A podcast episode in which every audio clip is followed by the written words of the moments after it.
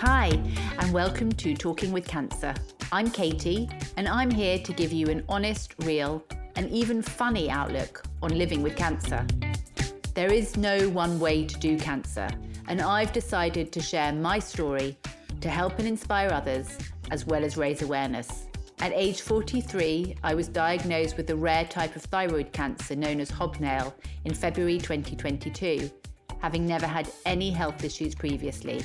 I was fit and well and took pretty good care of myself. But despite that, I got a diagnosis and I am on a long term treatment plan. On this podcast, I will be sharing my progress regularly. And I often speak to amazing guests who've been impacted by cancer in some way. I really hope you enjoy listening. And if you do, then please rate, review, follow, and recommend the pod.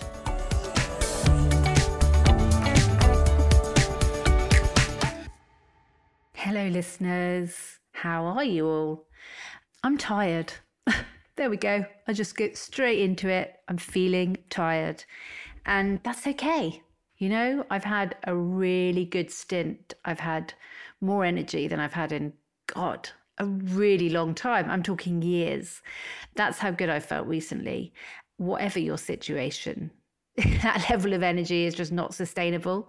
And I kept going and kept going and kept going. And I was like, I'm going to drop at some point. I'm going to need to rest.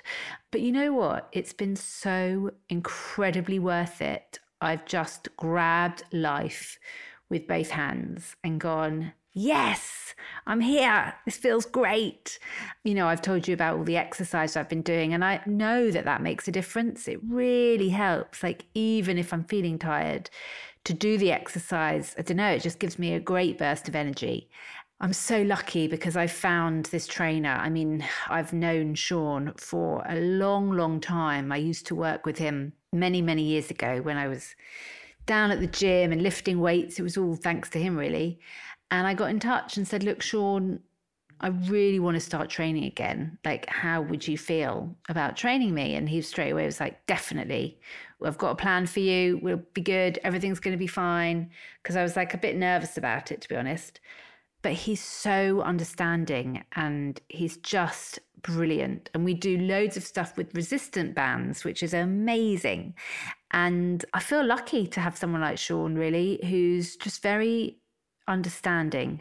And I think if you're thinking about getting into exercise and you want to train with someone to help you or support you, or even just to give you the confidence to kind of get back into it, then it's really important to find someone who you connect with, and you gel with, and you like their company and you like their approach and their outlook.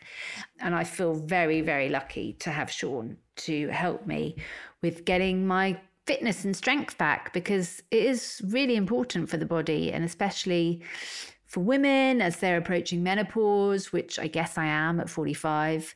Um, you know, it's really important to build muscle and to keep your bone strength and stuff like that. So that's been great.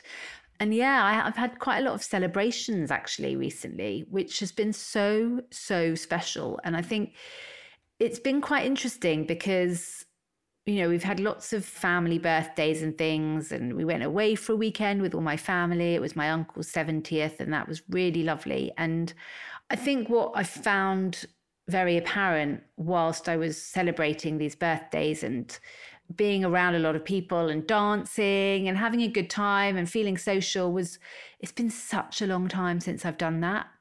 And that's not just because of the cancer. The cancer is definitely a part of it. You know, like I, I was meant to go to a wedding last year and I couldn't go because I was in surgery. And there's just been certain things that I've just not been able to go to or not felt up to going to. But also COVID, you know, before cancer was COVID. And so it's been a really, really long period of time since I've done this kind of being out at a party or being out amongst lots of people. It felt really, really special. I was very aware that this would be a kind of situation that I would enjoy, but I would probably take for granted. Now, what I felt was just on quite high alert to all the people that I was sharing that space with, all these individuals who've all got a story, they've all got a life, which is so interesting and so fascinating. And people have on journeys or been on journeys and they're learning from things or they're making mistakes and they're just living life. And that's what it's all about, really. That is what it's all about that kind of feeling of human connection and being able to share times to celebrate. It's so important because, you know, there's so often such difficult times that we're going through, well, that I'm going through. And it was really special to feel connected and to be with my family and to feel surrounded by people who love me and I love. And also, there was just something quite comforting in being with people who just get it. They know what's going on with me. And even if they don't know all the details, like I just don't have to explain myself to them. Yeah, it was interesting because it's also, you know, it's definitely this sort of before and after feeling like who was I before in that space? Who am I now? There was just a different level of consciousness, I would say, for sure. So that was really great. But because I was dancing and partying, I definitely paying for that now. But I think also where I'm at with the treatment is inevitable that I'm going to start feeling a few side effects. So I've now been on the cabozantinib for about four weeks. It's just coming up for four weeks. And I mean, on the whole, I would say I'm tolerating it really well. But there are like a handful of side effects, and I'm seeing my oncologist on Thursday, Dr. Kate Newbold. So I'm going to be interested to see like what does she think about maybe do we lower the dose a tiny bit just to make those side effects feel more manageable? So i'll tell you what they are for me. In fact i've made a note of them because you kind of get used to side effects. You kind of i think now that i'm like oh, on my third treatment i'm no longer questioning well is that the drug or is that just me? Or you know i think i can firmly say like all the feelings i'm having are side effects. So at the moment, this is what they are. You ready? I'm getting stomach cramps. So kind of like crampy feeling in the stomach and this feeling of like trapped wind, which is seriously painful, but it's not there all the time, but it comes and goes. Ulcers on the tongue and a funny taste in my mouth.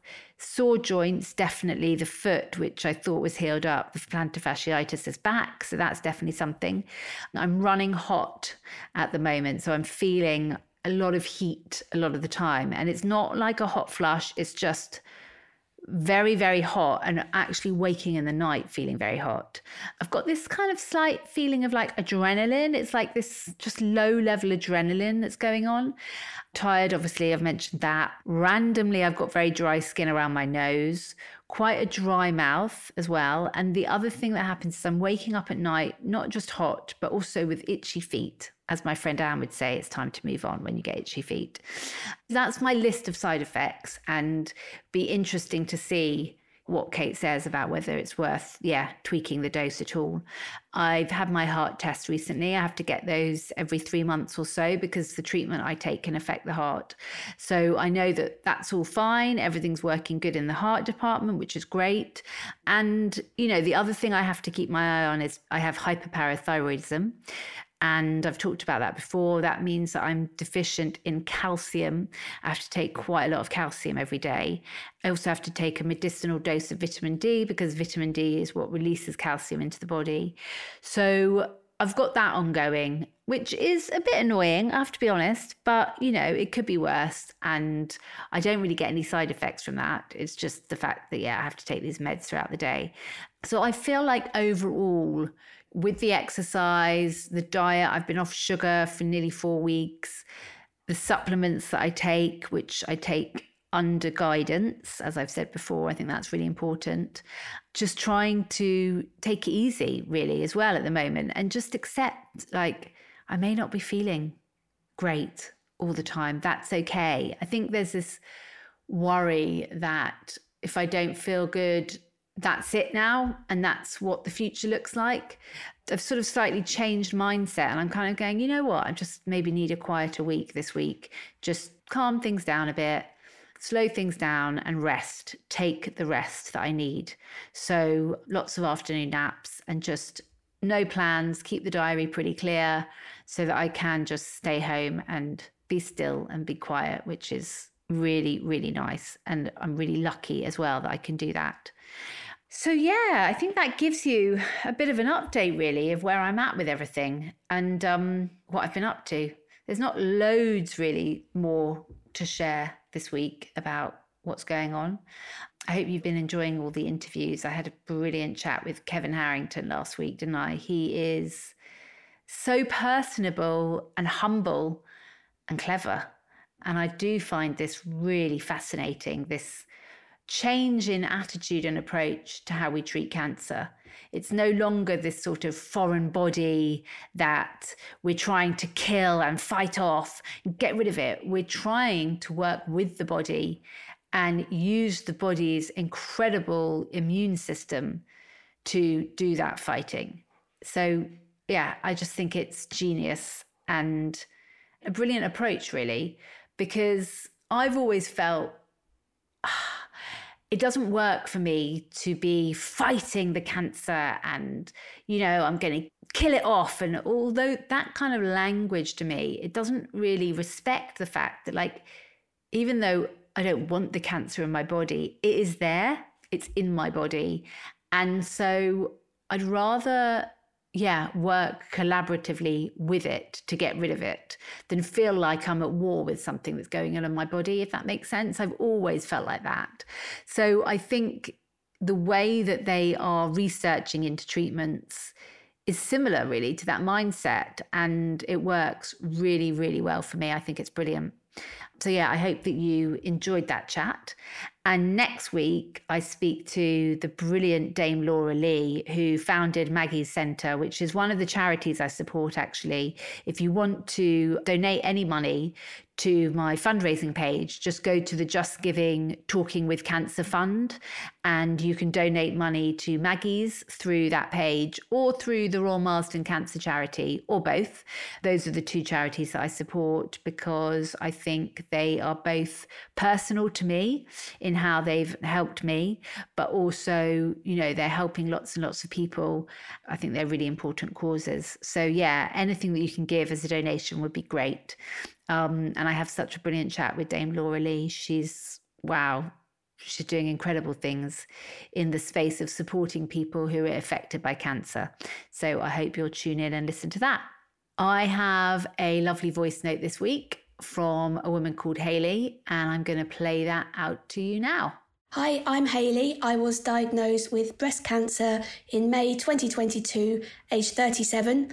I had eight rounds of chemo, breast conserving surgery, and radiotherapy. It's all been successful. I'm now on Kadcyla, tamoxifen, various other medications, but I'm through the worst. Something about all my experiences over the past year made me really want to find ways to express myself. And many years ago, I enjoyed drawing cartoons. This sort of came back to the forefront of my mind throughout my treatment.